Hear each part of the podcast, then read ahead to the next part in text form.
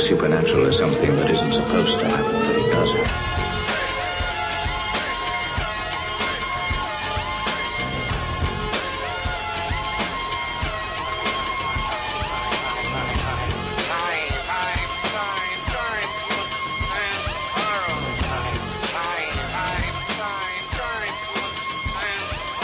AM 1420, WBSM presents Spooky South Coast with your hosts, Tim Weisberg and Matt Costa.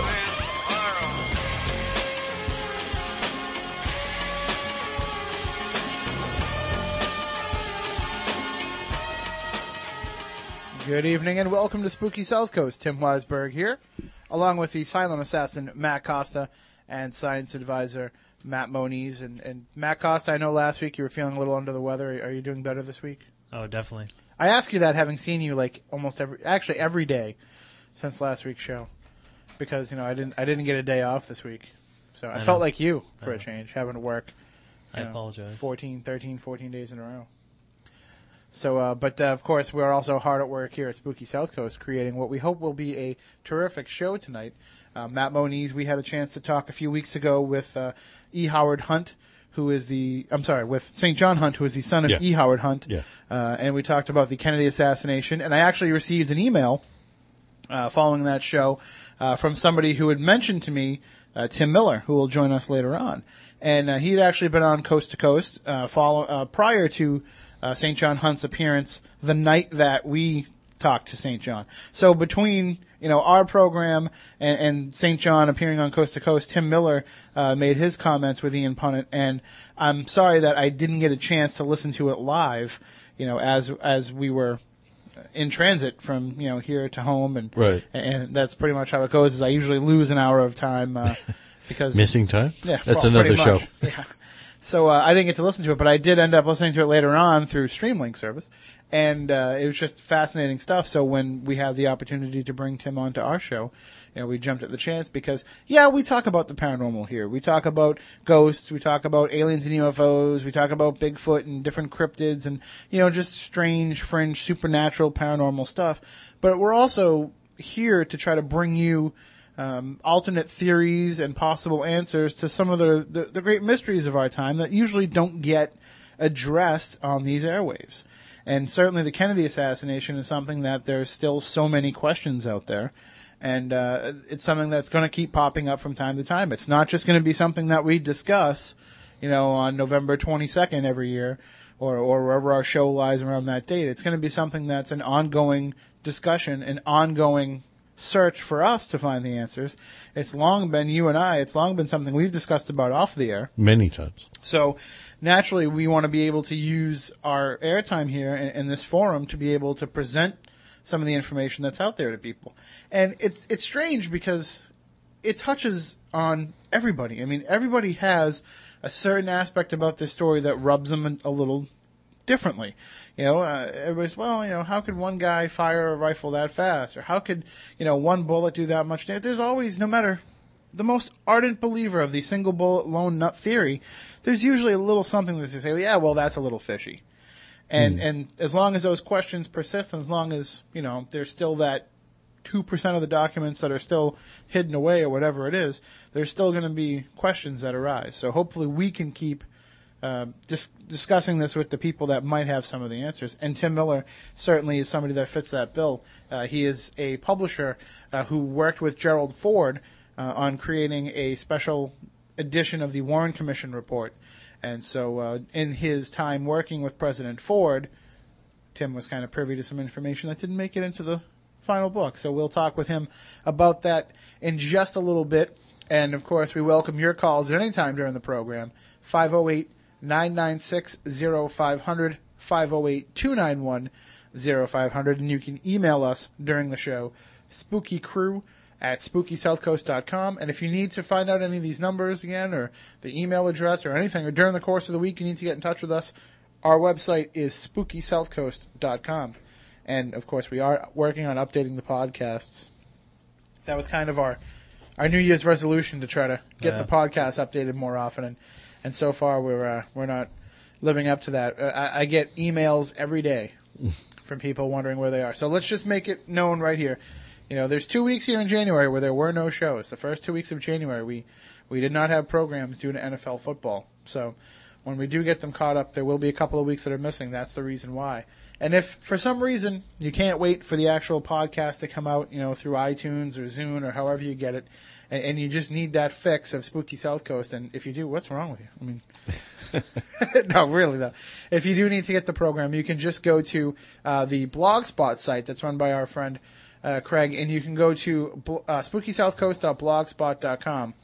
And uh, if you go there, you'll be able to find he posts the show up like literally hours after it's done. Uh, he runs the the stream there. You can download it there. Uh, there's there's commentary going on about that particular episode every week.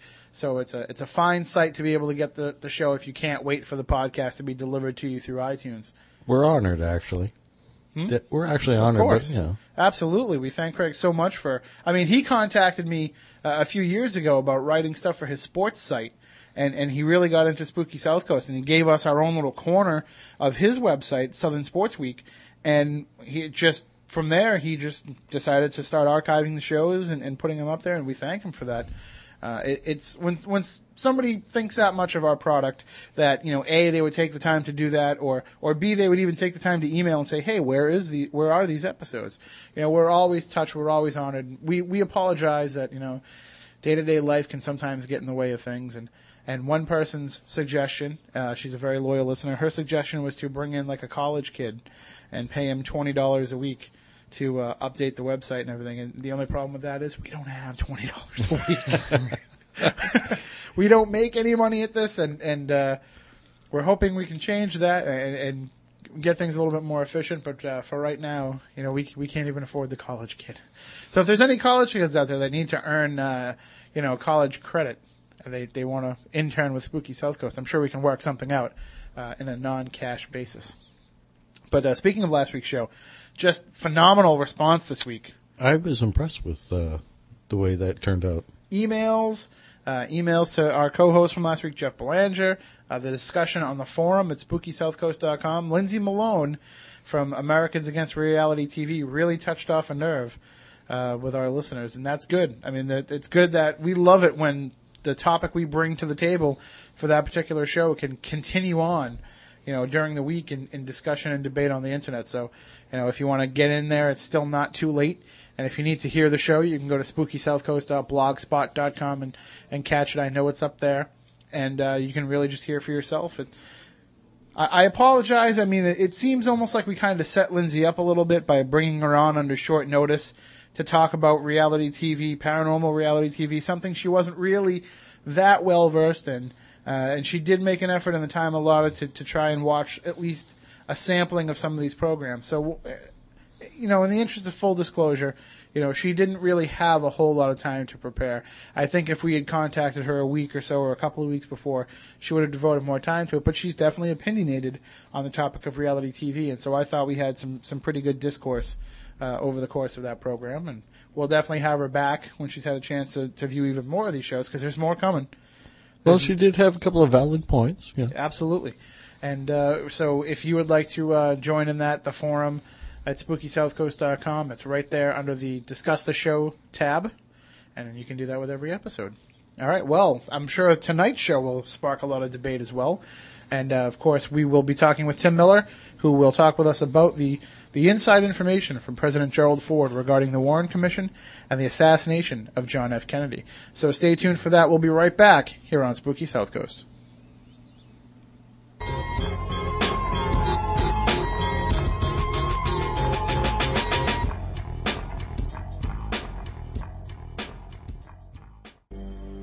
Who are you scared of, Dave? Me? I'm afraid of everybody. You just talk to us on the record. We'll protect you. I guarantee it. It was a day that changed our lives. I saw a flash of light in the bushes, and that last shot.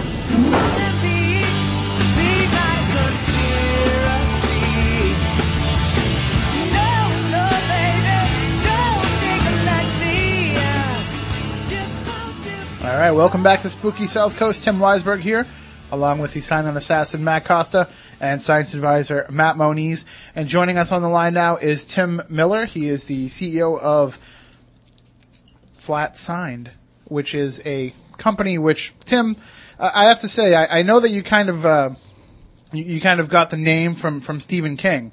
Uh, but what you offer is probably even more collectible than, than any of Stephen King's books, I would have to say.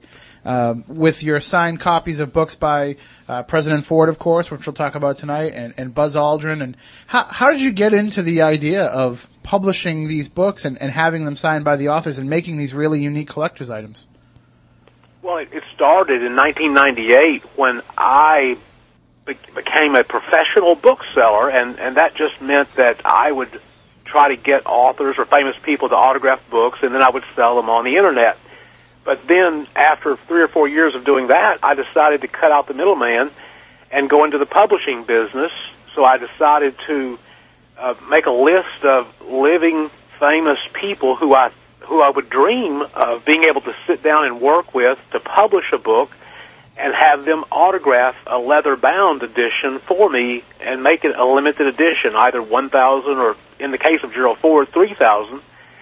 And Gerald Ford uh, was on the list of people that I wanted to publish a book for. And it was as easy, and I, I got really lucky here, I have to confess to you.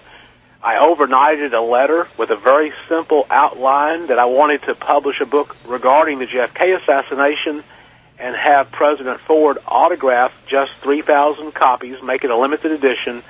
And within three days, I got a phone call from his chief of staff, and they said the former president loved the idea. Let's do it. Beautiful. I mean, to to have him jump on board with that. I mean, normally you, you got to think that if you you mention the assassination to Ford, especially you know he was he was probably in his late 80s, early 90s when you contacted him. You know, it, it was kind of something that he had not been discussing that much anymore in public. You're exactly right. And part part of the deal was that he got final approval on what was going to be in the book, and that kind of ties into the new release. My company has gone forward with publishing the unpublished parts of that book, and during this show, we'll talk to your listeners about how they can actually get those redacted comments. But President Ford agreed to this because he had final editorial uh, review, but also because it was a, a quality presentation. He wanted something that literally could be handed down from generation to generation, an heirloom quality book, and that's what my company specializes in is producing leather-bound limited editions with all the bells and whistles with silk moire and the built-in satin bookmark and and most of all hand signed by a famous celebrity or political figure, in this case, President Ford. And, and in the case of the Warren Commission, I mean, uh, you know, anybody that's into into the assassination research or anybody that's that's done a great amount of uh, investigation into these topics, you know, they've got the beat up paperback copy of the Warren Commission, you know, sitting on their bookshelf, and it's just it's a it's a dry read in a lot of regard, and it's a dry presentation getting in that. So at least, you know, in this form, you're getting a nice, handsome something to to be able to have that's more than just, you know, the the beat up paperback copy that is on our shelves. You know, it's it's something that when you when you have a little assassination library, which I I have one, I have a little collection of assassination books. You know, this is something that people are their eyes are going to be drawn right to, and then when they find out, wow, that's the Warren Commission report. You know, it, it just gives it even more gravity than it already has.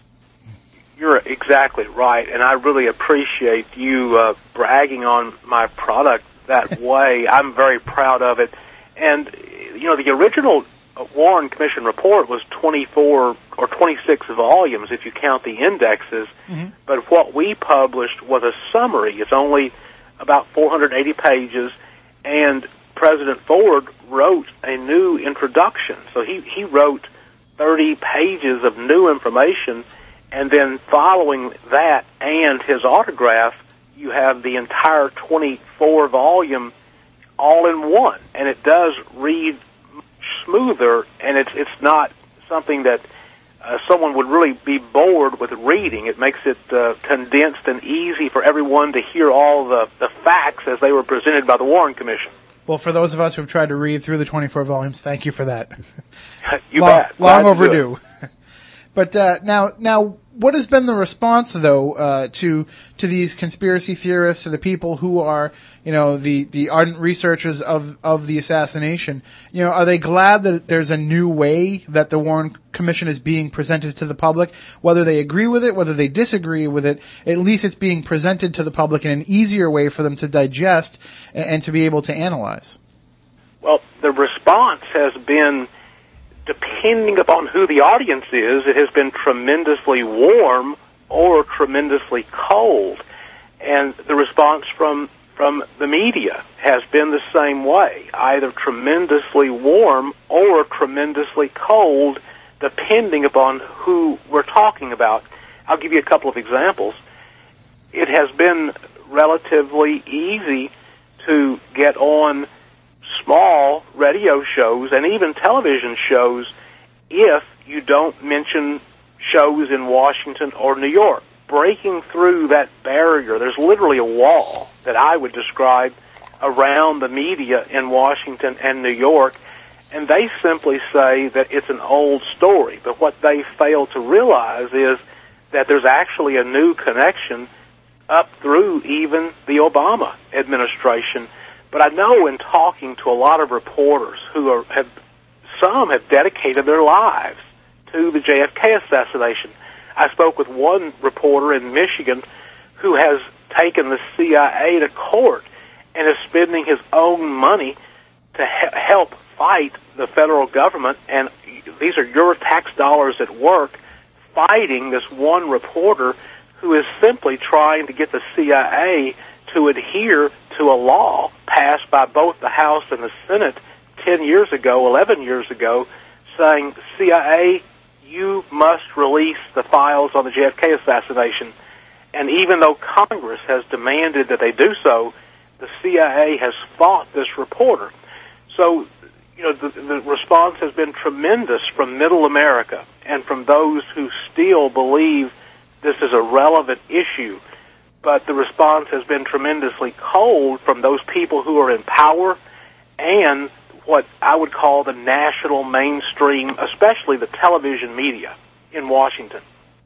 And they, like you said, they, they have that approach of it's, it's an old story because they're refusing to, you know, listen to any of the new evidence, any of the new theories, or any of the new comments that are coming out there. I, I would think that if you have a a former president who would you would think would kind of be somewhat in the know based on that position, who was also be a member of the Warren Commission, you know, coming Last out with new surviving thoughts member of the Warren Commission, in fact. and, and kind of having to get something off of his chest before his time on this earth is over. You know, you got to think there's got to be something to those comments, and and like you said, it's just proof that there's there is a wall that's been built around it. I mean, uh, uh, Peter Jennings, you know, no longer with us, but I can only imagine what he would have said if he tried to go on his show you, you know, you're exactly right, and and there is new, relevant, truthful information out there. You know, uh, because of just our brief chat off air, you know that E. Howard Hunt, on his deathbed, con- confessed to being the organizer of the assassination. That's new news.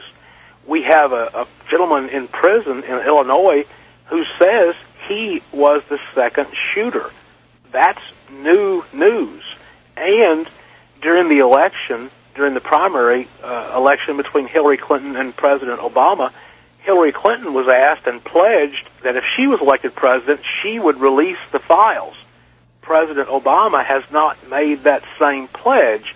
And and I believe, you know, this is kind of guessing, I have to admit, but I believe no other issue has taken more man hours and more money being spent by individuals like that reporter in Michigan than this one subject. Imagine the time and energy and money and also your tax dollars. If those energies and financial resources were focused on something different, if the federal government would simply release this file, imagine what could be done by these same people and those same dollars if they were spent towards a different purpose. Well, originally the plan was that these documents wouldn't be released until 2039, uh, essentially making sure that with a 75 year window, you know, from when the, the report was released, that they would definitely, I guess, taking into account, you know, breakthroughs in medical science, every surviving uh, Warren Commission member would be gone by that point. Um, Correct. So uh, the 75 year rule kind of fell by the wayside though with the Freedom of Information Act. And according to the numbers I found on the internet, 98% of the Warren Commission records have been released to the public. And, uh, pretty much now everything has been released, uh, except for, uh, tax information, tax return information. Is that true? I mean, is there still documents out there aside from, you know, what the CIA obviously has, but is there still documents that were presented to the Warren Commission that we haven't seen yet? That's the key question. And here's what I know.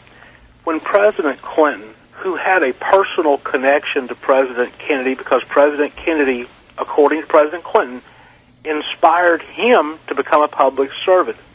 During President Clinton's administration, he appointed a special committee to sit down with the CIA and find out exactly what our government has in its possession that has not yet been released.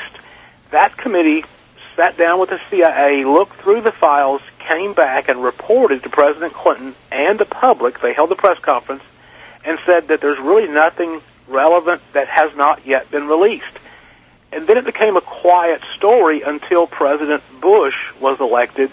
And then the CIA decided that they were going to release what they had been calling their family jewels for 40 years. And the family jewels were those files where the CIA had committed and attempted to commit foreign assassinations. Mm-hmm. And at that same press conference, at that same time, the CIA said to the national media, now we have re- released all the files but for one, and that's the file on the JFK assassination. And by the way, we didn't show President Clinton's select committee the real file. So the CIA withheld this information from the president's own appointed committee. We don't know what the CIA has. That's the, the truth. And the only people who do know would be the director of the CIA. I even wonder if President Obama asked to see the real file, like President Clinton's committee attempted to do, would they show him the real file? We don't know. We have a, we still have an independent agency acting as if they are independent from our own democratic government.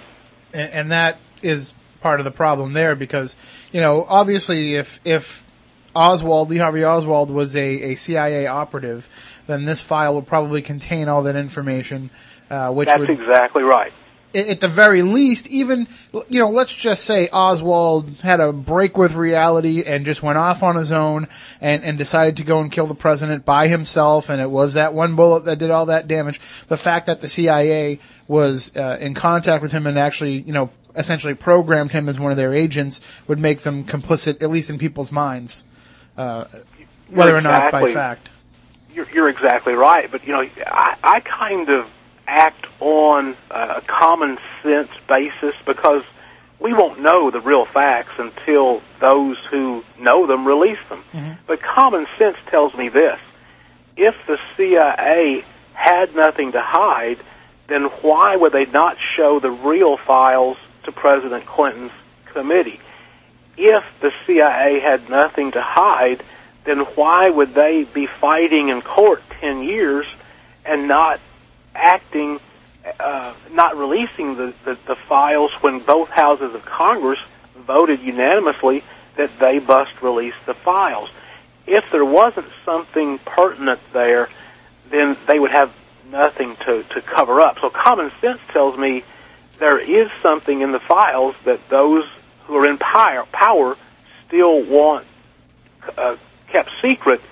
And I, I know according to a 45 year veteran television anchorman who emailed me out of the blue and then three days later showed up at my door, he told me why the files have not been released. And that's because the files make the Kennedy family look responsible for John Kennedy's death, not directly, but hmm. indirectly. And I do want to say that I have great admiration and affection to the Kennedy family. Probably no family in our lifetimes has, has given more uh, in, in, in public service than the Kennedy family. So I, I say with all due respect, they want the files kept secret according to this 45 year television anchor man, but I believe that the public deserves and has the right to know. And if they want to black out a few names, that's okay. But at least release the, the, the most of the files to the American public. We are we are a democracy after all. Well, I mean, unfortunately, uh, now in today's world, uh, when there's there's information that needs to be leaked out, you know, they they have the the national security concept to fall back on. You know, we can't tell you for reasons of national security, but an event that happened exactly 45 right. years ago, you know, uh, in, unless you know the CIA is still running the same programs that they're trying to cover up from then now, which uh, I can't imagine with all they've confessed to in terms of the Castro assassination attempts and the like. I can't imagine they're still running the same programs. You know, I don't think Operation Mongoose is still ongoing today. Uh, but I, I think that you know that even today you try to get these files released and they're they're going to follow that old line that they always do. Oh, there, there's nothing in there for you to worry about. Don't no, don't worry about it. You know, there's nothing in there of any importance. But you know, why can't you just show us that? You always just tell us that. It's almost like we're children, you know, being talked down to by by the CIA. You're, you're exactly right. And if there are legitimate national security concerns, in fact, that was a caveat that uh, Senator Hillary Clinton made when she said that she would release the files. She said if there were reasons, you know, true reasons of national security, then those aspects could be redacted. And I totally understand that. But keeping the entire files secret when we're supposed to be an open democracy, there, that's not legal, first of all, because Congress has passed a law to the contrary, and it's inappropriate in an open democracy like ours. We will grow from this experience. We, we as a country grow from all of our national tragedies. We are a fairly young democracy, but the longer we keep things secret that are not national security issues, then the more childlike our country will remain. Mm-hmm. And and I just have the feeling that if you're if you're viewed in the world stage as a child, you know, sooner or later somebody's going to come along and, and give you a spanking. So That's exactly right. Too often we do things with good intentions, not realizing that in the long term we damage our reputation and we damage ourselves even more. And that is probably what's happening here. We as a country deserve and we have the right to know what's in these files minus any national security concerns. I, I mean, even if I have to make the, the leap in logic, which I can't do, uh, to believe that Lee Harvey Oswald pulled this all off by himself, uh, I, I also can definitely not make the leap in logic that, you know, he can cause all of these questions and controversy with his actions 45 years later. I can't imagine that something that was planned by only one man and executed by only one man could leave this many unanswered questions. Well, and I agree with you, and that ties right into the book that I published with President Ford. Until I published the book, I really wasn't a believer. I didn't spend a great deal of my time on the subject at all. But the more I worked with President Ford and the more that I began to learn, especially from people who approached me after the fact, the more I began to realize there really is something here. And the smoking gun, as it turns out, is this book. President Ford, and, and by the way, coincidentally, uh, although as you say, he was, you know, 90 uh, ish when we worked together uh, on this book in 2003. But in this book, President Ford gave us clues in what ended up being his final book. And I didn't know that this was even important or significant at the time. But President Ford, in this new foreword he wrote for the book that my company published, he admits for the first time that the CIA did destroy documents on the day of the assassination. and and that being a, a huge revelation because when the Warren Commission tells us that they've you know examined everything involved in the assassination, we thought they meant everything. Well, and the Warren Commission specifically says that the CIA did not destroy documents. So now you have a conflict in the facts. So let's look into that conflict.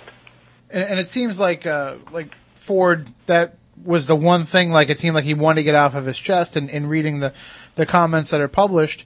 Uh, but he, he did try to set himself up as a, with a bit of a safety net for why the commission might have said the things that they said. Talking to you personally, what was the reason why he gave you as to why the commission would say that when, when it turned out not to be the case? I can tell you my opinion as to why President Ford did what he did, and and that is that opinion is that in 1963, President Ford was a fairly uh, new congressman from the state of Michigan, coincidentally the same as the reporter, and he. Well, I believe that he swore and gave his word that he would never change his position other members of the commission, in fact, a majority of the commission before they passed away, changed their position and said that the commission got it wrong. But President Ford, even with the new information that came about after the assassination, he never changed his position because I believe he was an honorable man and had given his word that he would never change it.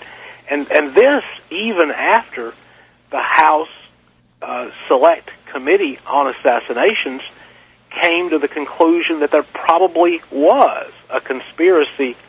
Even with all of that new information, President Ford never changed his position, even though a majority of the other commission members did.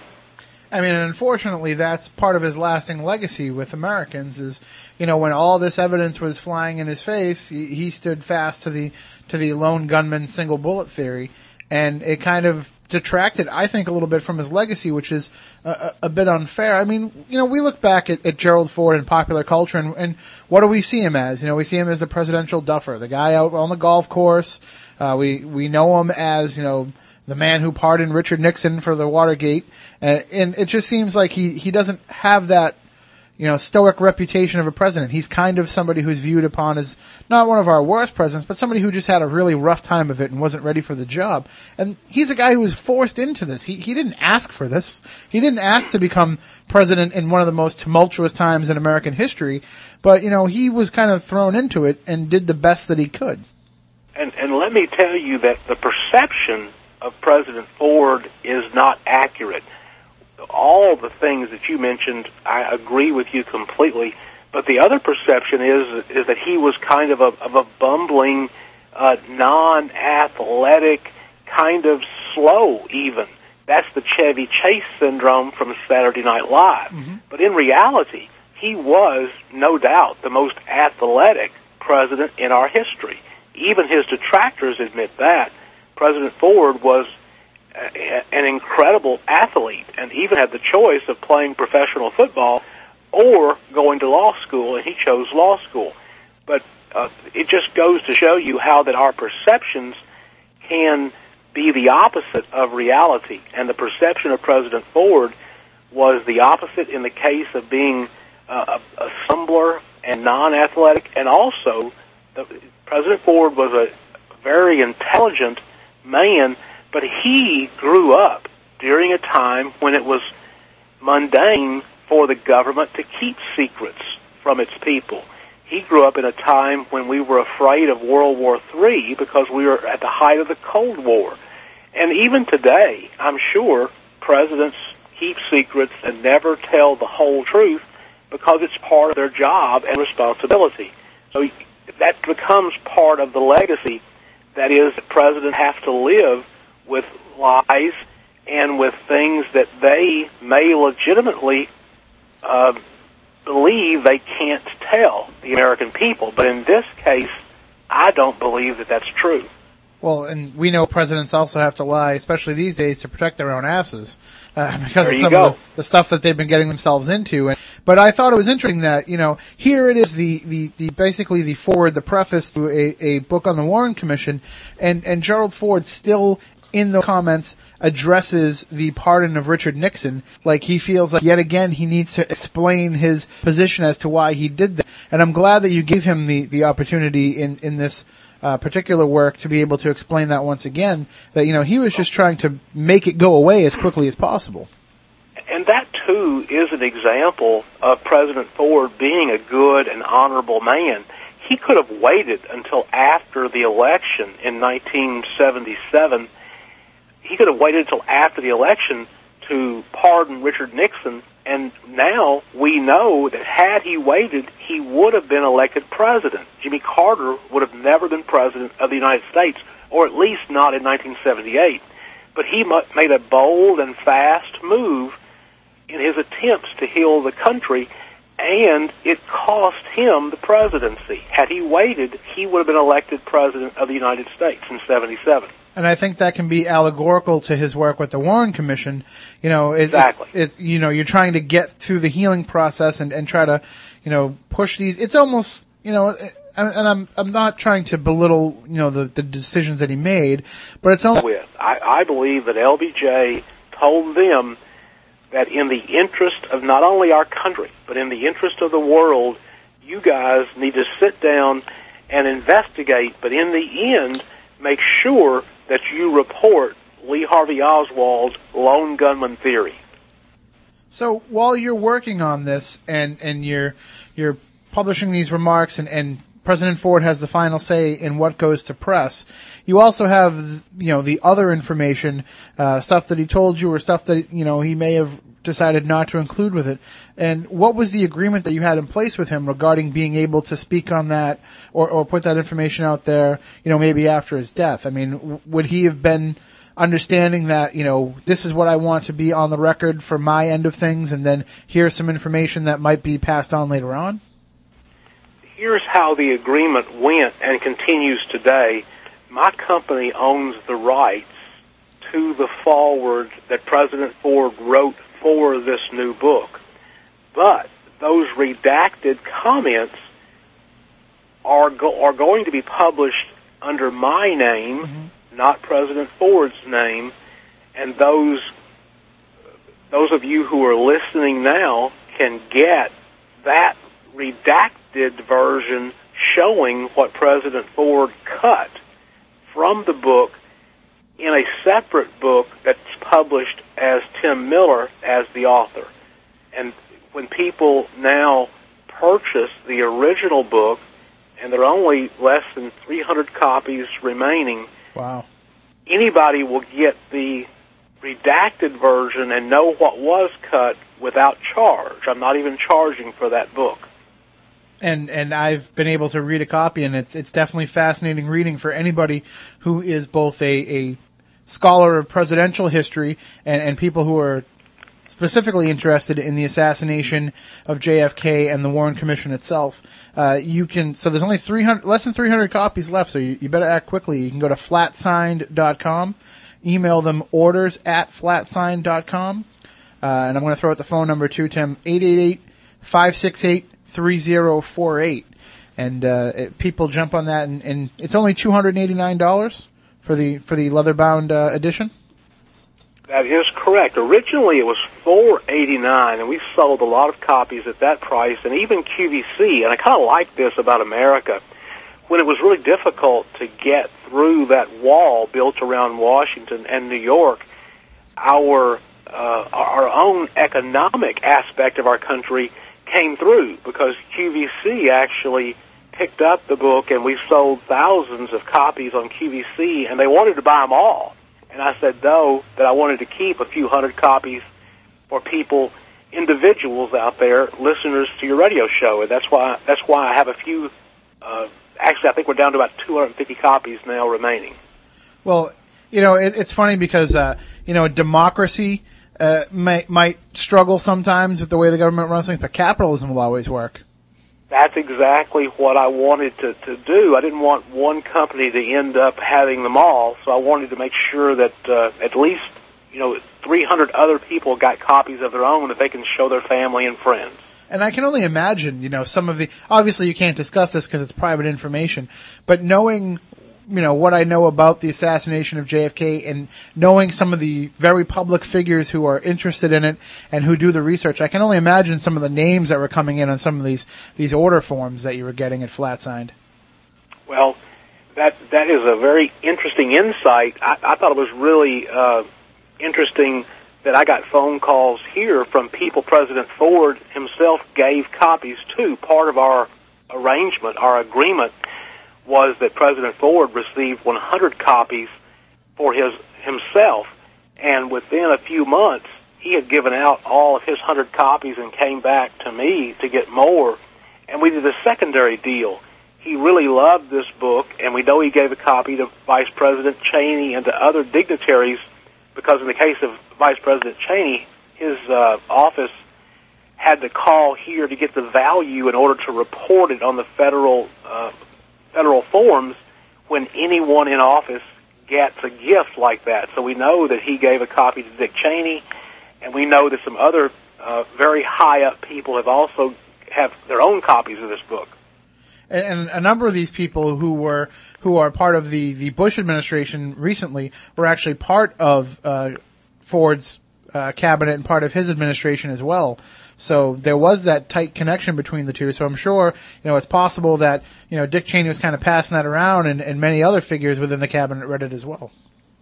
Well, you're you're right, and he kind of taught me something about history and his legacy. In in the New Foreword, he he kind of brags about the fact that he was the person who brought together a team of people who still play a powerful role in our government, and those included George Herbert Walker Bush, who he appointed to to become director of the CIA, and also uh, Donald Rumsfeld and Dick Cheney and Alan Greenspan those people were first appointed to national office by Gerald Ford. And uh, you know, it's it seems like now at least it makes you even more appreciative of the fact that we have a, a president and a new administration in charge that's definitely going to be breaking ties with a lot of the old guard. You know, seeing some of the recycled names over the years, uh, now that we're, we're definitely getting a fresh break. Well, I hope you're right. And I, if you are correct, then I think that millions more dollars and millions of more man hours can be saved with the stroke of a pen. And that is if President Obama demands that the CIA finally, once and for all, release the real files to the American public. And, and definitely in the next hour, we'd like to talk with you more about uh, President Obama and what his impact can be on this. But uh, right now, we actually have a call on the line. If you don't mind going to the phones. Sure. All right. Good evening. You were on Spooky South Coast with Tim Miller. How are you doing? Good. How are you? All right. Do you have a question for Tim? I don't know. I just a couple of uh, points I want to make. Um, most people that either they believe uh, there was conspiracy or they don't. I don't think anybody's gonna, gonna really change anybody's mind. Um, if I was President Obama, I don't think he's going to be releasing anything. I mean, he's good friends with Ted Kennedy, and I don't think he's going to be wanting to anything released. Cause, doesn't, uh, doesn't want to do damage to the Kennedy family in any way. I think so. I, th- I don't know. I don't. I don't think the Kennedys want that just brought up anymore. So I don't think he'd. Um, and a lot of people don't really have any um, knowledge of firearms, and I mean, if they did, I mean, that, the shots that was being made. I mean, bad enough. First of all, that was a junk rifle. It still is a junk rifle. The Mannlicher Carcano? Yes, and the, the scope was absolute junk. That was scope probably now you still get only about five dollars for it. Well, not that particular one. That's probably worth a little bit more than that. But well, yeah, no, that obviously I wish I had that one myself. But if you was to have that same setup right now, it's still junk. You know what I mean, if he being, you know, I guess they didn't want to. Obviously, if somebody wanted to do something right, they would have had a, a better rifle and better scope, but I guess they want to seem like it was from a poor guy buying a rifle, right, A mail order, when he could have got one local. He could got a, got a Springfield with a German scope on it. I mean, that, them was super accurate. And said he goes and mail order a, a piece of junk like that. It didn't make sense. And the shots, I, I there was a show on recently. Well, it was a repeat of uh, about the Kennedy assassination. There was an elderly man on there I don't know if any of you saw it. They had he had that type of rifle in his hand, the same kind of rifle, and he was shooting it, showing how fast he could shoot it. And he was elderly, mm-hmm. but he wasn't shooting at anything. You know what I'm saying? He was just pulling the trigger. Said, "See, I can even pull the the trigger that fast." Yeah, but you're not. He wasn't. You know what I'm saying? He wasn't shooting at anything. He's just shooting a, uh, a, an empty gun. Well, see, even an elderly man can, in other words, shoot the gun that fast. It's not shooting the gun that fast, it's what you're hitting. And anything you shoot, believe me, I've been a gunsmith for Well, years, and anything you shoot is not going to fall toward you. Only the first shot is a surprise too, so there's also that to take into account. But Tim, I mean, obviously, uh, President Ford gets into the the idea of the of the rifle, of the bullet, and of the ballistics uh, in the the foreword for the book. I mean, when you were having these discussions with him, was that something that was kind of key to the whole uh, the whole assassination theory for you? Was being It, it was, and, and the caller makes two really important facts. And the, the first is, and I fear he's correct, but I hope I'm proven wrong. And that fact is that because of the close relationship between President Obama and Senator Ted Kennedy, I fear that that may be the reason that the files are not released until at least Pres- uh, Senator Kennedy passes away. And I don't say that with with any disrespect, but perhaps Senator Kennedy himself may publicly call for the opening of the files before he passes away. But what I was told by the career television anchorman is that the caller has it exactly right, and that is that the Kennedy family specifically does not want the files opened, and I fear that that may be the reason that President Obama doesn't act. Mm-hmm. Now, coincidentally, before this book was released to the public and before the um, all of the discussion started, the book was published with lots of photographs that came from the Kennedy Library. They worked with my company, and we found photographs that we believe were never, many had never been published before. And the president, the, the John F. Kennedy Library, your caller has it right again, that they are devoted to only uh, pursuing the message of President Kennedy's life. They really don't talk about, nor do they want to be involved with the assassination aspect of President Kennedy's life. But coincidentally, they worked with me and supplied the photographs that are actually included in this book, and, and they were really great in, in working with us to that in that regard. The second fact that your caller makes is that you know the, the rifle that was used. If anyone with any reasonable intelligence really wanted to improve their chances of shooting someone, they could have easily found a better weapon.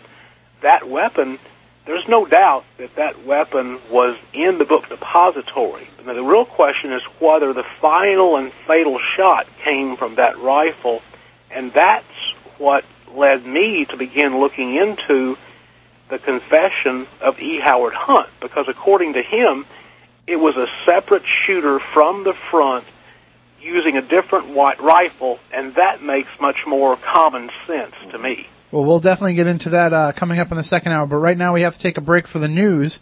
And uh, when we come back, we will talk with Tim Miller more about the assassination of JFK and about President, For- President Ford's comments regarding that. And uh, if you would like to get the book, go to flatsigned.com or presidentfordbook.com. You can check that out during the news break. Uh, we'll be right back with more here on Spooky South Coast.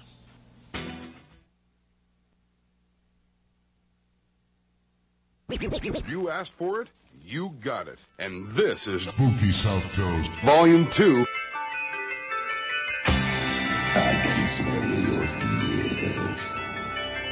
I'm not afraid. You will be.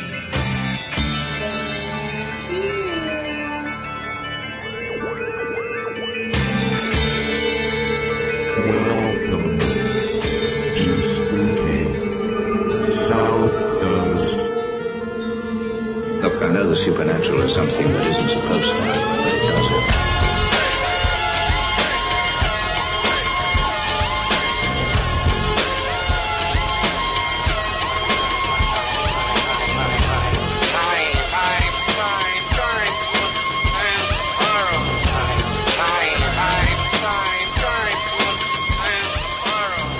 Good evening. Welcome back. Hour number two of Spooky South Coast.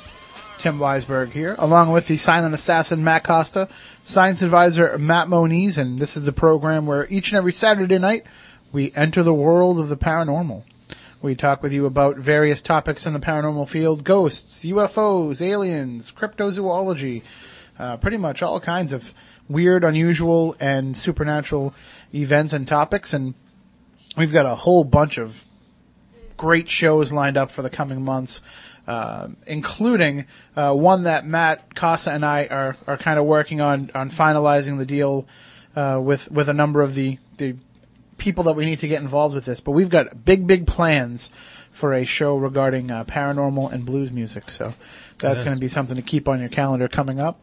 Uh, we're also going to be talking to uh, Soul Smack uh, in the coming weeks, who uh, have a new documentary out called "Your Worst Nightmare" about sleep paralysis, and uh, that's going to be another fascinating show because, as you guys know, you know, being a, a sufferer of sleep disorders, I'm fascinated by the idea of sleep and how it relates to the paranormal. Also, uh, just so many great programs on tap, and and, and guys, I, I got to say it now. Happy anniversary. Yeah. We we kind of downplayed it this year, but uh, this is our anniversary, anniversary number three. So we're actually heading into year what four now of Spooky South Coast. Wow, That's kind of crazy. it's amazing. But uh, i- if you had asked me back then if I thought we would make it this far, I, I would have said uh, yes. You know, three years from now, we will still be conducting paranormal talk radio shows in our own heads, locked away somewhere in a padded room. But uh, the audience response has been great. We thank you. It's uh, it's only been growing each and every day. And if you can just take the time out, you know, uh, spread the word of Spooky South Coast. If you enjoy the program and enjoy what we do, tell a friend, tell a couple of friends, and they'll tell a couple of friends, and they'll tell a couple more friends. It's pretty much a paranormal pyramid scheme. Yeah. That's how it works. Except we're not asking you for any money or to make any money for us, so there's no real scheme involved. It's just you know spreading the word of what we hope is good paranormal radio. And um, with with that in mind, uh, we I'd also like to ask a favor of of everybody, and and if they can just take a, a a moment out of their day, if you listen to this program, whether it's now live or whether it's podcast later on, take a moment out of your day, send us an email, spookycrew at spookysouthcoast.com. Tell us, you know, who you are, where you're from, how you listen, how you found out about the show, and maybe make one suggestion about what you'd like to see from Spooky South Coast. Obviously, podcast updates, that doesn't have to be put in. We know that. We'd like to see that too. But, you know, just give us an idea. We'd like to kind of get a, a- feel of, of who the audience is here now. You know, three years. basically what they want by. to hear. But yeah. Sure. I mean, we basically we plan the show around you know what we think is interesting, and what we think people would like to hear, and what we're really interested in talking about. So, you know, let us know. Help program the show. Tell us what you want to know more about, and and we'll try to make that happen. Also, speaking of uh, getting the word out in the paranormal field, a little plug plug here for Para Relations, which is a, a new organization started by myself and Christopher Balzano. And the idea behind Para Relations is it's a paranormal public relations firm. Uh, we are here to help get the word out about your book, about your product. You know, maybe you uh, maybe you made a documentary film, maybe you have, you know, a piece of paranormal equipment you want to get the word out about. That's what we're here for, Para Relations. And the idea behind it is, you know, we've been through the work Chris has done on his end of things the work I've done on my end of things. We've become pretty ingrained in the paranormal community, knowing who's who, knowing uh, where to go with certain information and who to present it best to. And so we'd like to put those uh, experiences and, and those, um, you know, in, different projects and different people we've been involved with. We'd like to put that to work for you. So if you contact us, our website is pararelations.com, also para-relations.com. Either one will work. Uh, and also you can go to myspace.com slash pararelations, all one word, and you can get a hold of us there. And essentially what we're offering is we're offering full service help for people who want to make their self known in the paranormal field. Uh, if you if you have an idea for a book and you need somebody to help co-write it or write it, or or you've written something and you need somebody to help edit it, we can do all of that. Uh, we can also help you in the promotion of that book. We can help you get it out to publishers and try to get it signed, uh, try to get it published. uh, try to get a deal signed. We can, and then once you have that product or that book ready to go, then we can make sure we get you on all the, the paranormal talk radio shows that would be appropriate, and we can help you uh, create electronic press kits and, and all different kinds of a- avenues. Uh, audio production, Matt Costa, you have a, a, a company forthcoming uh, where you can help assist uh, with audio production, website production is another thing that we're offering. So basically, Para Relations and through our partnership with companies like Matt's and, and other other people that we've worked with over the last few years, we can really help it come all together for you at a very relatively inexpensive price. And what it what we think we're doing, uh, aside from hopefully, you know, getting the word out about more people and, and helping utilize our skills in the paranormal, we think we're also going to help set the tone for the paranormal field. That it's more than just, you know, the same five or six paranormal researchers we've heard about for the last 30, 40 years. There's more to the field than just that. There's more uh, opinions and there's more theories out there than just what's made the mainstream media over the last few years. So we want to make sure that everybody has their chance to be the voice. And, and as Chris puts it so succinctly, you know, you have a voice, we're just the megaphone to help make that voice louder. So all right, let's go to here's somebody that's going to chide me for, for pushing Para Relations, I'm sure. Good evening, you're on Spooky South Coast. How you doing? I just called. Uh, I just wanted to say congratulations. I didn't uh, realize how, how long it's been already.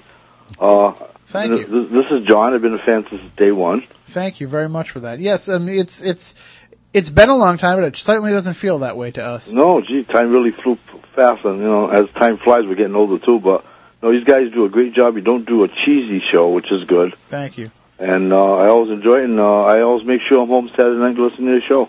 Well, thank you very much. Thank All you, right. John. Take hey, care. Hey, John, can I Yeah. ask a question? Sure. Because you ha- you have a uh, skill that is actually relevant to tonight's discussion. You're a gunsmith, right? Yes. Okay. Now, as a gunsmith, Mhm. What do you think is possible with a Mannlicher Carcano as far as a firing rate, in your professional opinion? Firing rate. Yes. You could have. Well, you could have put off that. You could have put off that amount of seconds, uh, as many shots, but with a better scope, you would have probably. It's very hard hitting a moving target. I see. I mean, I've been going to the range since a kid. I mean, I mean, I'm 53 years old. I fired all kinds of weapons. Uh, um, it's hard to shoot a moving target. You got to just practice and practice and practice. You just can't say, "Well, yeah, I'm gonna, I'm a good shot at the range." Most of these good shots at the range, seriously, they're shooting rifles with fixed stands. You know what I'm saying? That Mhm. rifle is fixed, and obviously they're good shots because you take the stand away from that guy, and this guy, some of these guys have been shooting 30, 40 years. You know what I'm saying? They try to shoot freehand, and they can't do anything. You know what I'm saying? Well, I mean, also uh, Oswald was uh, supposedly an expert marksman, um, even though the documents may have been fudged about Right. his actual service. I mean, from what we understand now, from what's been you know done in research into his CIA activities and everything, apparently he was an expert marksman. Right. But uh, even that Well, being fixed. said, yeah, a fixed sight. Well, I mean, fixed target. When you got a moving target, even though it doesn't seem like that's moving fast, the Kennedy car wasn't moving fast. It was moving fast enough that the only way is like a, what I feel was from the front. And when the back, you know, that, not to be gory, but that piece of his head flew off. Mhm. That was only from a front shot. I've watched hundreds of videos, and not of that obviously, but of hunting and uh, different, uh, all kinds of shots, that type of shot, and nothing comes flying at you. Obviously, you shoot something that's a headshot from the front. I believe it was a 30 aught six from the front, and that was the the results. which would place the shooter at the grassy knoll. Wherever, wherever he was, that was a front shot. That was nowhere a rear shot because, yeah, I mean, you'd have, uh, I mean, that man's, uh, if that was a rear shot, that man's, the front of his head, the front of his face would have been gone. That was a rear shot. That a front shot, it was like, I mean, off to obviously, to whoever was doing the shooting, I mean, it was bad, it was a bad enough shot, but I'm sure, you know, he was It off to the the, side a little bit, and you've seen what happened. Yeah, it did the job. But did the job. I mean, that was a front, a shot from the front. You wouldn't, even if a person like you said before, Tim, was shocked, you know, they they jump. Nobody's head moves back. Once you shoot somebody from the front, or the back, the head does not move towards you; it moves away. Whether you shoot paper, watermelons, or any of that stuff, that that piece will go flying backwards. You know what I'm saying? Yeah, And- it's the the scientific part of this would be the transfer of kinetic energy traveling in the same direction. Right, right, and always the hole in the front is as large as obviously the one in the back, especially you know hollow points and you want to get and also it's all exploding tips. You know the hole of the back is always obviously you know off the shot is off. Sometimes it'll hit bone, sometimes it'll go off to the side a little bit. Probably what that one did. You know what I'm saying? Uh, but uh, that was that wasn't him shooting, especially I have to say with that rifle and with that scope, because it was he could have went in the pawn shop with ten bucks, right? Come out with a Springfield rifle with a, like a German scope on it, a sniper rifle, ten, fifteen bucks instead of getting that piece of junk he got. What was the scope then? I think it was a dollar ninety eight he paid for it. Well, but then that wouldn't have created the paper trail that they were able to track back to him. All right, we got to move on, John. But thank right. you, thank you for calling in and, and sharing those sentiments, and thank you for your expertise as well. No problem. Take All care. right, take care. Bye bye. All right. Well, that being said, I guess uh, it seems kind of weird to move from you know talking about the gravity of you know the fatal shot that killed President Kennedy and going into the week in weird, but that is what we have to do. So here we go. Well, I got a great show for you today with some wonderful weird stuff.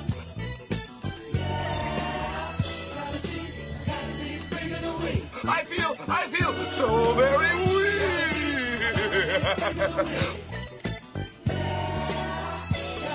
The week in weird. All right, our first story comes to us from Max B. Baker in the Fort Worth Star Telegram. The U.S. Supreme Court declined to hear the case of a woman who says that a forced traumatic exorcism left her so physically bruised and emotionally scarred that she later tried to commit suicide. Attorneys for Laura Schubert Pearson filed an appeal before the court late last year, arguing that the Texas Supreme Court was wrong in tossing out her case against the Pleasant Glade Assembly of God in Colleyville.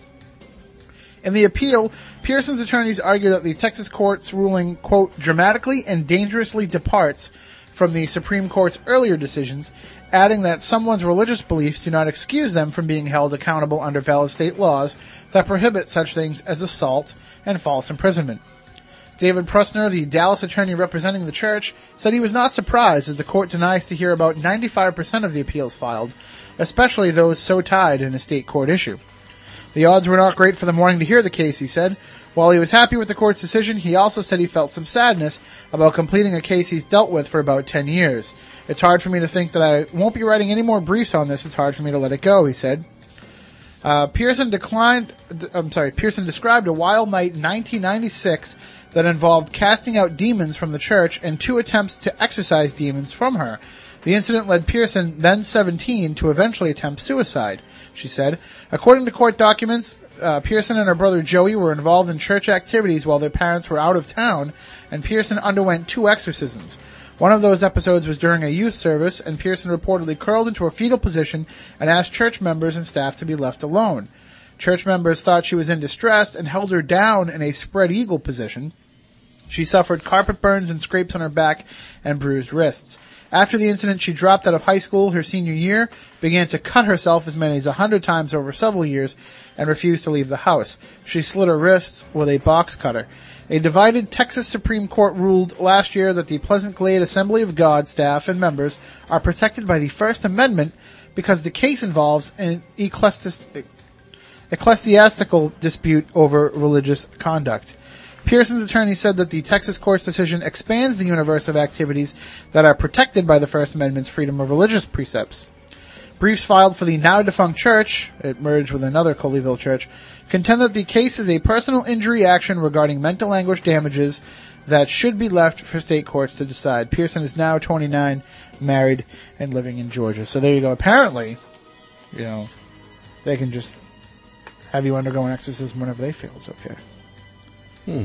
Now, Matt Moniz, you've been involved in exorcisms, and, and you've got to know, you know, with anything from Good Samaritan laws to personal injury laws to everything, you know, you kind of need to have a clear cut okay from the person Yeah. even Uh, even if they're under the influence of a demon. the whole point of an exorcism is the person has to want it in the first place. Exactly.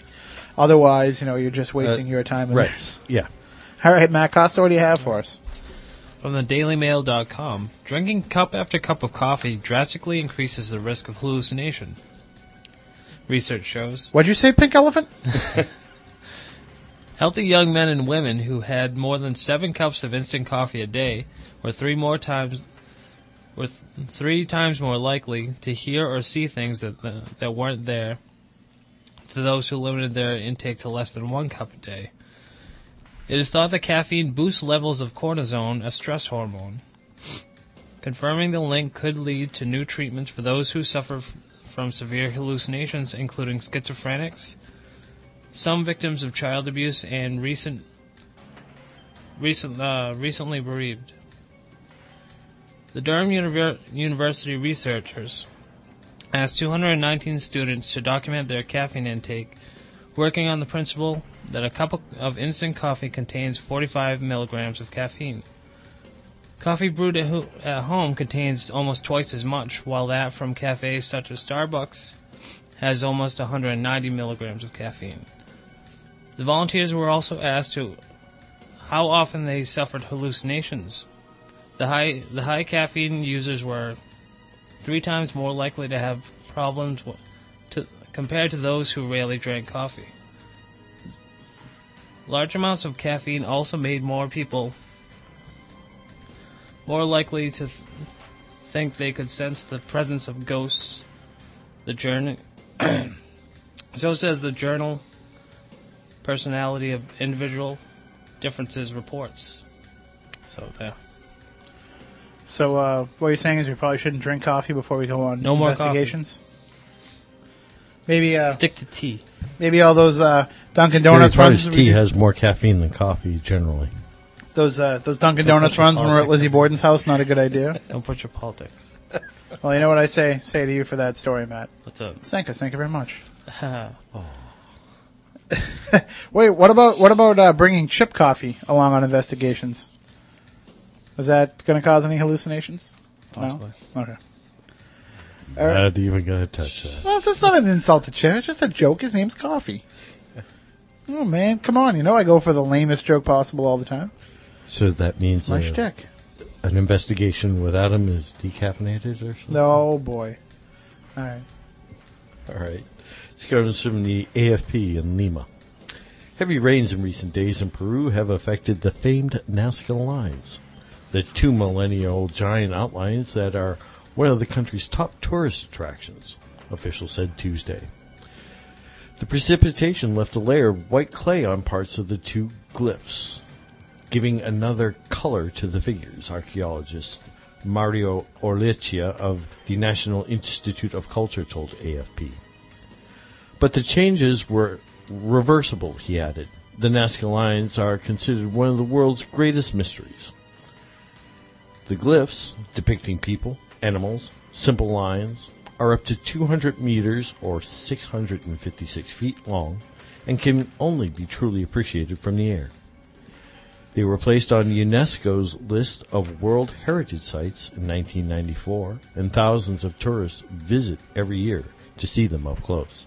Of course, you and I know them as the landing strip for the UFOs. Yeah. That's- Go Erich von Däniken.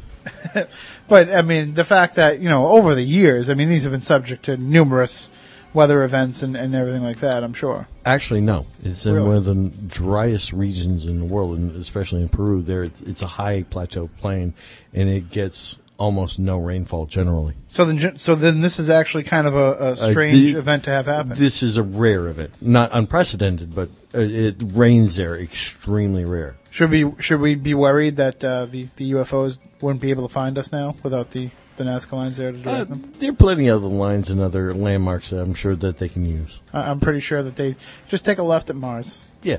Know, straight on till morning. All right, well, there you go. The Week in Weird. Uh, if you have a story that you think is a little bit strange and unusual, just go to spookysouthcoast.com, click on the forum tab at the top of the page, go into the Week in Weird thread, drop the story right in there, and if uh, we use it on the show, we will send you a Spooky South Coast bumper sticker while supplies last. And uh, you can also send them to us, email them to us, spookycrew at spookysouthcoast.com as well. All right, we'll be right back with Tim Miller talking more about the JFK assassination and what President Gerald Ford had to say regarding that and the Warren Commission report as well.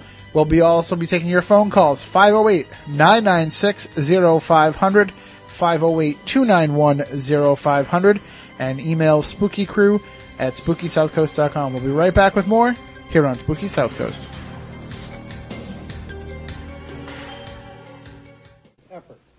through the total cooperation of the uh, federal uh, investigating authorities and local authorities to uh, interrogate uh, everybody that we could find who allegedly had any information concerning Oswald's appearance uh, or time that he spent in New Orleans.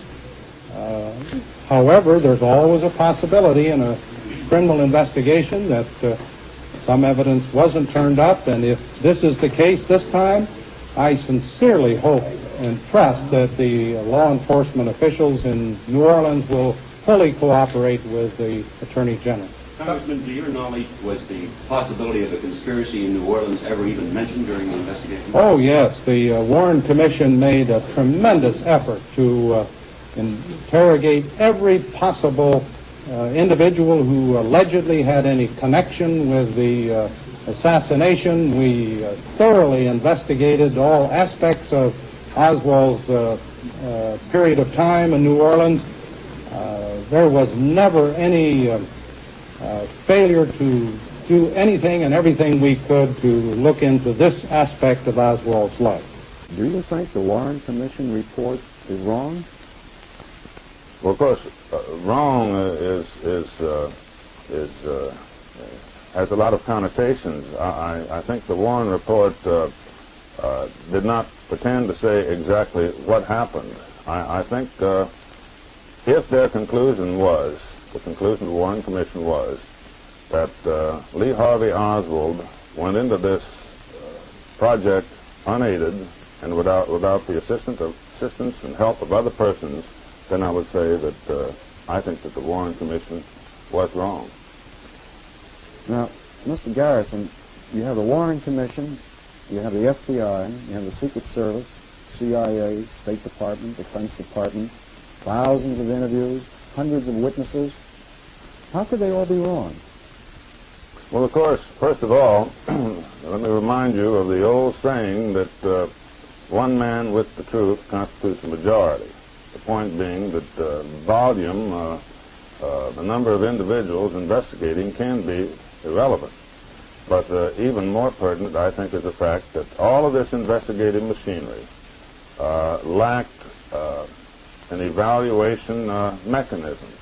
There was uh, at no point any effective uh, evaluation function being exercised.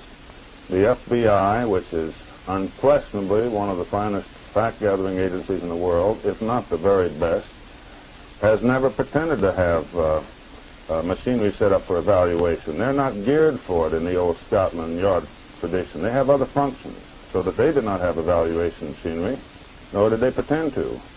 So, in effect, they sent uh, thousands of boxes of uh, material to be digested further up the line.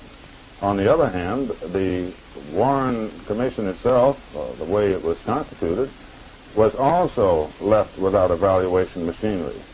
Uh, in my judgment, uh, the men on the Warren Commission are all uh, honorable men, to say the least, men of of of character and devotion to their country. But uh, they were left without the assistance of evaluation machinery, a team of evaluators, so that nowhere in the picture was there effective evaluation. our team is, is, so small that, in contrast, it is almost humorous. But we have put uh, a heavy premium on evaluation, and uh, as a result, uh, I think we made quite a bit of progress. What started out as a routine investigation of uh, possible local involvement of the assassination of uh, President Kennedy has uncovered certain facts which we consider extremely interesting. So I would say that the investigation is no longer routine, but uh, it is now extremely interesting. and it will continue. Garrison, the Warren Commission said that Oswald acted alone and there was no conspiracy. Apparently, you do not believe the Warren Commission's report. Is that correct? That's correct. I believe the Warren Commission uh, was wrong and uh, will be shown to be wrong.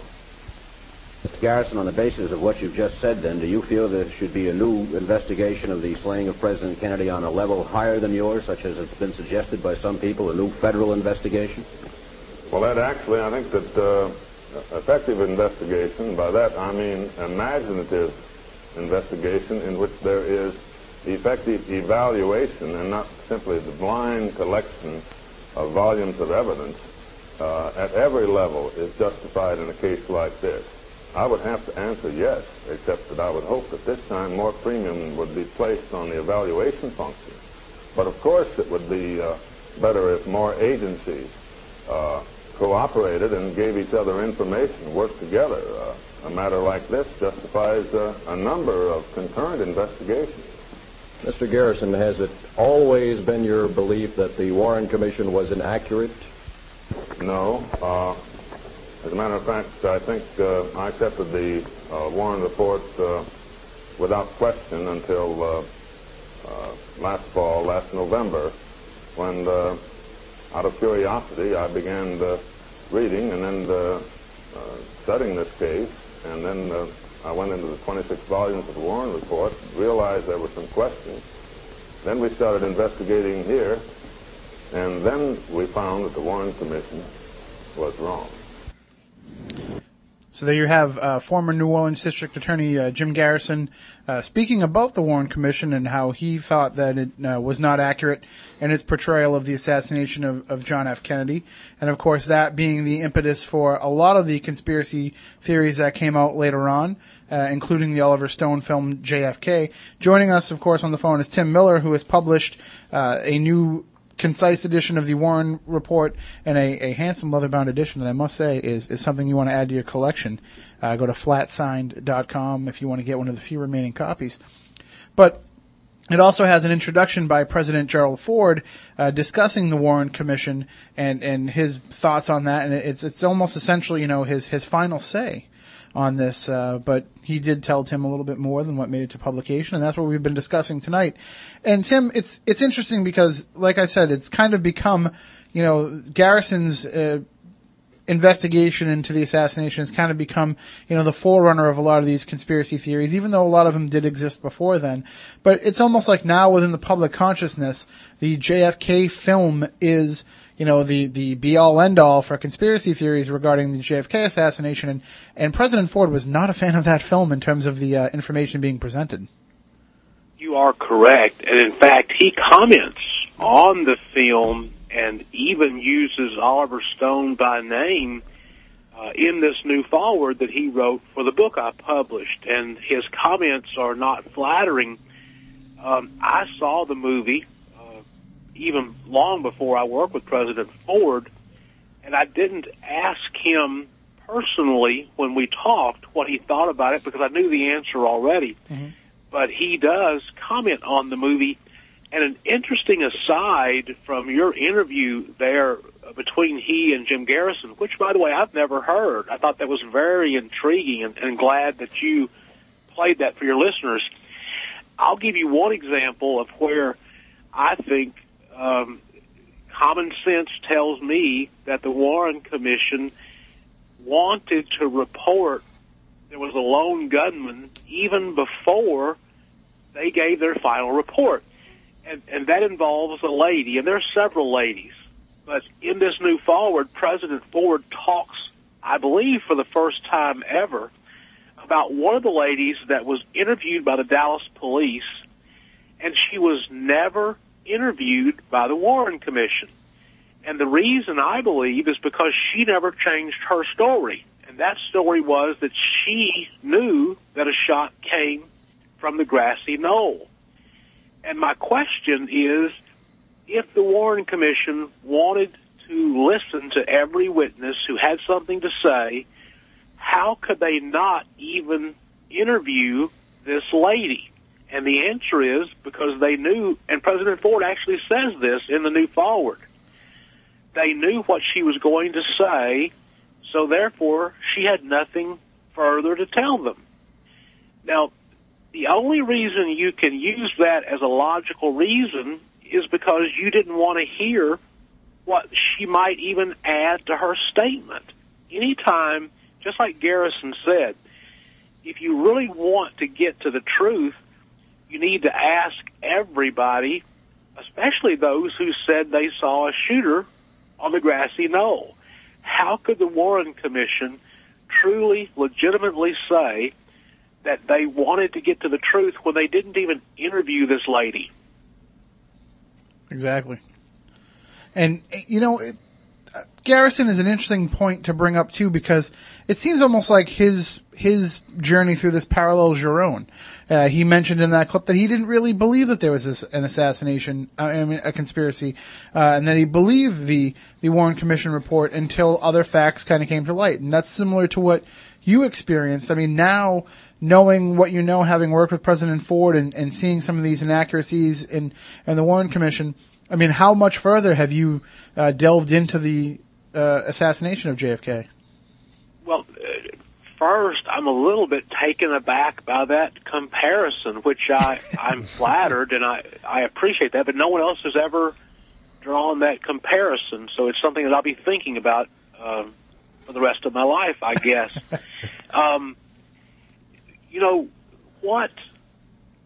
What really has happened in my mind is just like you quoted.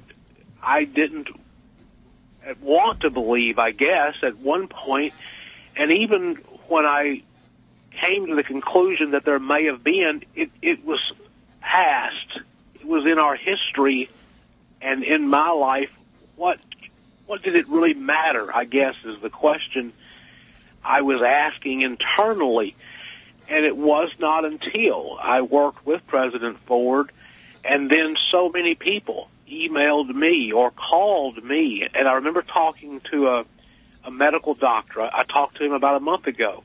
And he was quoted multiple times in the book released just two years ago by Vincent Bugliosi, the author of Helter Skelter, but he also uh, published and written, wrote his own book about the Warren Commission report, and he and I've talked for hours, I'm sure, uh, over the telephone, and he has validated all of the facts that caused me to believe there was a conspiracy. But in Vince's mind, there is no proof of that conspiracy, and I, I guess the comparison is a, a fair one. and what that doctor told me was that he was misquoted in Vince's book he's actually challenged Vince to publicly uh, talk about these issues, and, and Vince Vince hasn't yet done that. Although Vince and I have talked about doing joint appearances, and I'm rambling,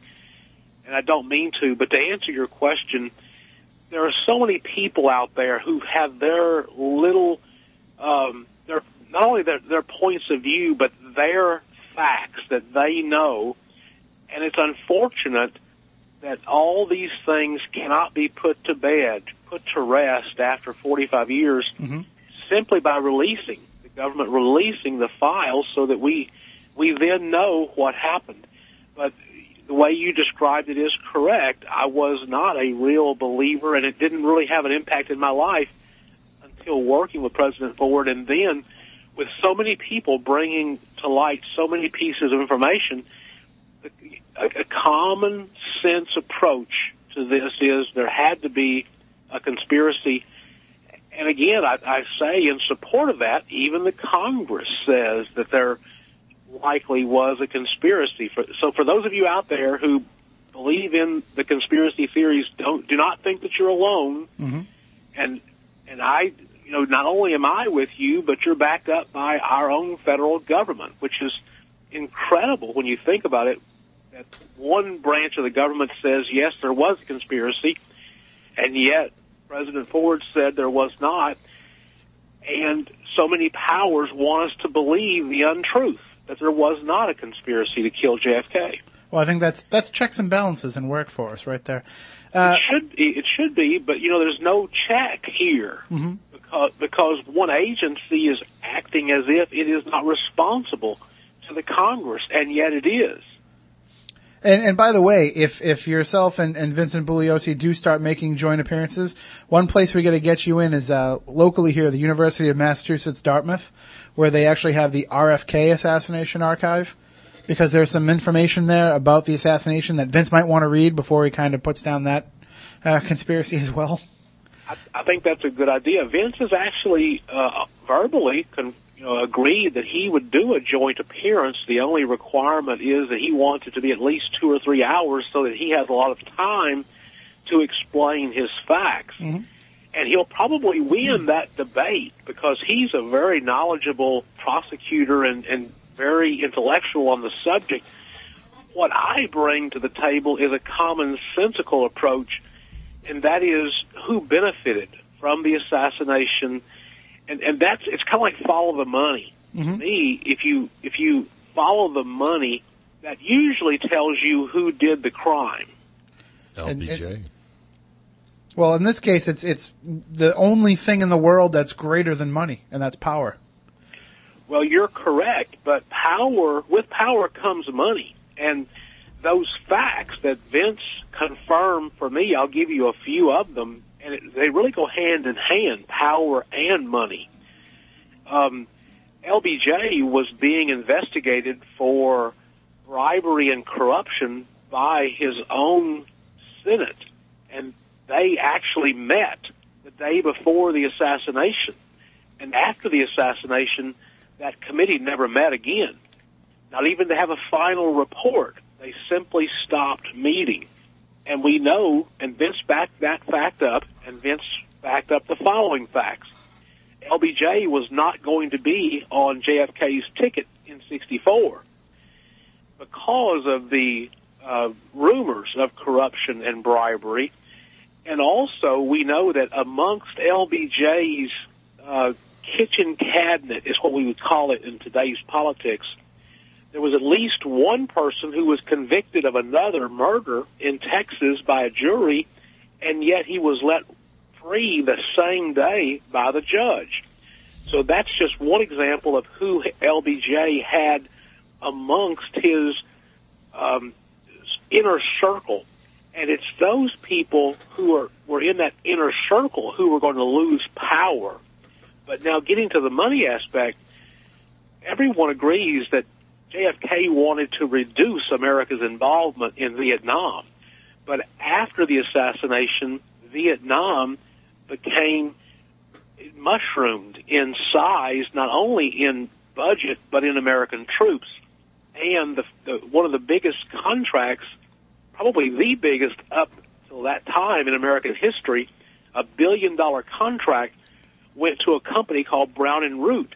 For and the now Gulf of we know Tonkin? that LBJ was connected to that company, so he financially benefited as well as his family. And that company, Brown and Root, went on to become Halliburton, which now in Iraq, the U.S. government is still giving contracts to Brown and Root because Halliburton got in so much trouble in the last three years. Mm-hmm. So Uh, that's money and power. Now that was in response to uh, controlling the oil concerns in the Gulf of Tonkin, correct? That is correct. Now, in bringing this into into modern terms, and on your website flatsigned.com, I noticed that you have a number of of uh, different items that you are now offering that are signed by by President Obama, and of course, we'll being here in Boston Red Sox country, we'll forgive the signed Yankees cap. Uh, but you do. you. do have a number of uh, items uh, signed by Barack Obama, including copies of Profiles in Courage, John F. Kennedy's book. And I know we were saying off the air that you do see some similarities between Obama and Kennedy in terms of, you know, the call of, you know, having Americans be responsible for, for themselves. And do you think that maybe Obama, I know we talked earlier about, you know, how uh, he, he's close with Kennedy, but in terms of making the government more accountable to the people, you know, that could kind of be an impetus to get more information. I, I hope he is. I actually met President Obama three days prior to the election, and he was kind enough to autograph some some books for me in St. Louis two weeks prior to that, and he signed uh, you mentioned the John F. Kennedy Profiles in Courage, but he also signed a copy of To Kill a Mockingbird. And to my knowledge, uh, no one else has an autographed copy of, of To Kill a Mockingbird. And he's, he said, I heard him tell staff members that he was never going to sign another copy, so that's the only one maybe in the world. But I thought that the connection between Obama's election to the presidency and Harper Lee's story about how black people were treated, especially in the South in the 1960s, was so interesting. I thought it would be a really great thing to have then Senator Obama autograph that book as well as Profiles in Courage.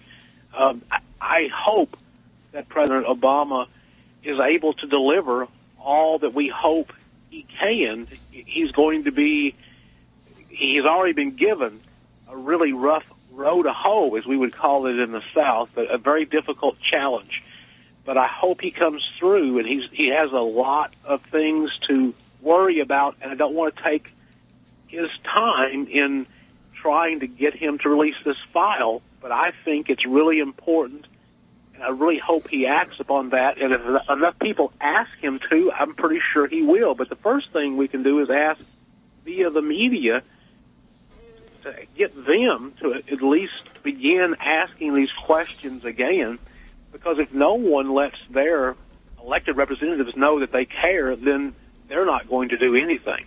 Absolutely, and you also have some some signed uh, items by Hillary Clinton, and uh, you know maybe knowing what we think we know, she knows about the UFO situation. Maybe we can get some uh, some UFO documents published in a, in a nice collection. We can get her to write a foreword for that, huh? No.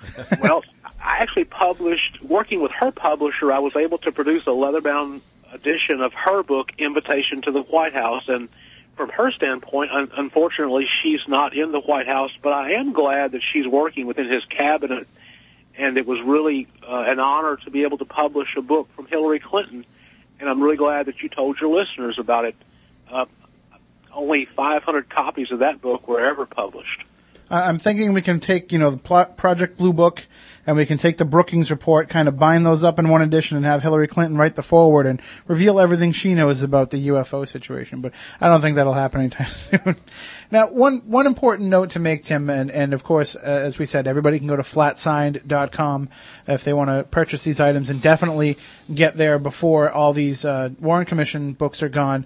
Uh, the number is 888-568-3048 and it's flatsigned.com. But one final point I want to make before we wrap things up is at, at the very end of, of President Ford's comments uh, preceding the report, he, he asks, you know, one simple question. Will I be inducted into the JFK assassination ring when I am no longer around to defend myself? And he is no longer with us. He's no longer able to defend himself. What do you think his place in history will be in regard to the JFK assassination you know, now with all these new facts that have come to light?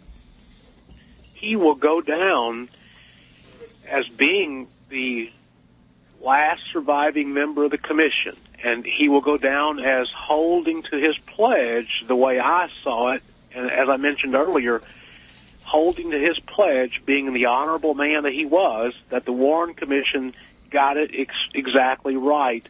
But unfortunately, that contradicts the finding of the U.S. Congress as well as a majority of Americans who still believe that there was an assassination to kill President Kennedy. But I don't think he will mind being on the opposite side of history and on the opposite sides of polls, as proven by his decision to pardon Richard Nixon when he could have waited a few months, done the same thing, and been elected president of the United States. And if we're ending, I'd like to say that regardless of President Ford and whether he knowingly kept information from the American public, he was an honorable, good man, and I appreciate him working with me. But he also left his final words, which ended up being his final book, in the book that I worked with him on and my company published and there are clues there that you can see inside the mind of President Ford, even though he's gone. And it's just great to actually be able to read comments, you know, coming firsthand from somebody who is probably, you know, not appreciated enough for the position he was thrust in with both the Warren Commission and with the presidency, and to kind of get in, inside his mind a little bit. At, at the very least, you've you've been able to capture in time, you know, who Gerald Ford was. You are correct. And just before the break, you, there, you mentioned the second website, and actually there was a, a correction that needs to be made. If people want to go directly to the website rather than flat signed with an ED on the end, they can go directly to the President Ford page by going to PresidentGeraldFordBook.com. Okay. I think there was a, a, a misunderstanding there, but it's PresidentGeraldFordBook.com or flat signed, and they can get the copy of the redacted comments free of charge. But hurry up because uh, the the Warren Commission book is. Would you say less than 230 copies? Less than 250. All right, let's make sure we sell those out then. Everybody go on and, and grab those while they're still available. Us and, and hopefully in the future we can talk to you more about uh, other different books that you that your company comes out with as well. Well, Tim and Matt, thank you for having me, and I appreciate the visit, and we'll talk again in the future, I'm sure. Thank you. Thank you both. Have a great night. You too. That is Tim Miller of Flat Signed, and you can go to their website, flatsigned.com, as he said with an ED at the end, and uh, PresidentGeraldFordBook.com, and definitely check it out because, I mean, having read these comments, like I said, you know, it's great to, to be able to hear almost firsthand here by reading these comments, you know, what, what President Ford had to say. And of course, you know, this is a topic that's not going to go away anytime soon. There's still going to be so many questions regarding the assassination of John F. Kennedy that uh, there'll be many future shows where we'll discuss it as well. All right, well, we, we will be back next week here in our regular time slot to talk with you more about the world of the paranormal. So make sure you stay tuned for that. Then coming up in two weeks, uh, we'll be joined by Dr. Louis Turi. You've heard him on shows like Coast to Coast AM, and he's been on this show in the past. He's going to talk with us about some of his predictions for 2009, what he sees happening with the Obama presidency, and he'll share with us uh, more information about what's coming up in the future. Because you know, Dr. Turi is is probably one of the uh, most popular uh, psychics among the celebrity crowd, and, and, and he knows his stuff. And he's a very entertaining guy, and, he, and he's a great guest, and we look forward to speaking with him again. So until next week we will say for Matt Costa, for Matt Moniz, I'm Tim Weisberg. We want you all to stay spooktacular. Rest assured, listener, that my time here has not been easy, and what you have just heard was not fiction. Although, in many a desperate moment, I most certainly wish it had been. It's over for now, it seems or at least until yesterday begins again. Tomorrow, tomorrow, tomorrow, tomorrow, tomorrow. Look, I know the supernatural is something that isn't supposed to happen, but it does happen.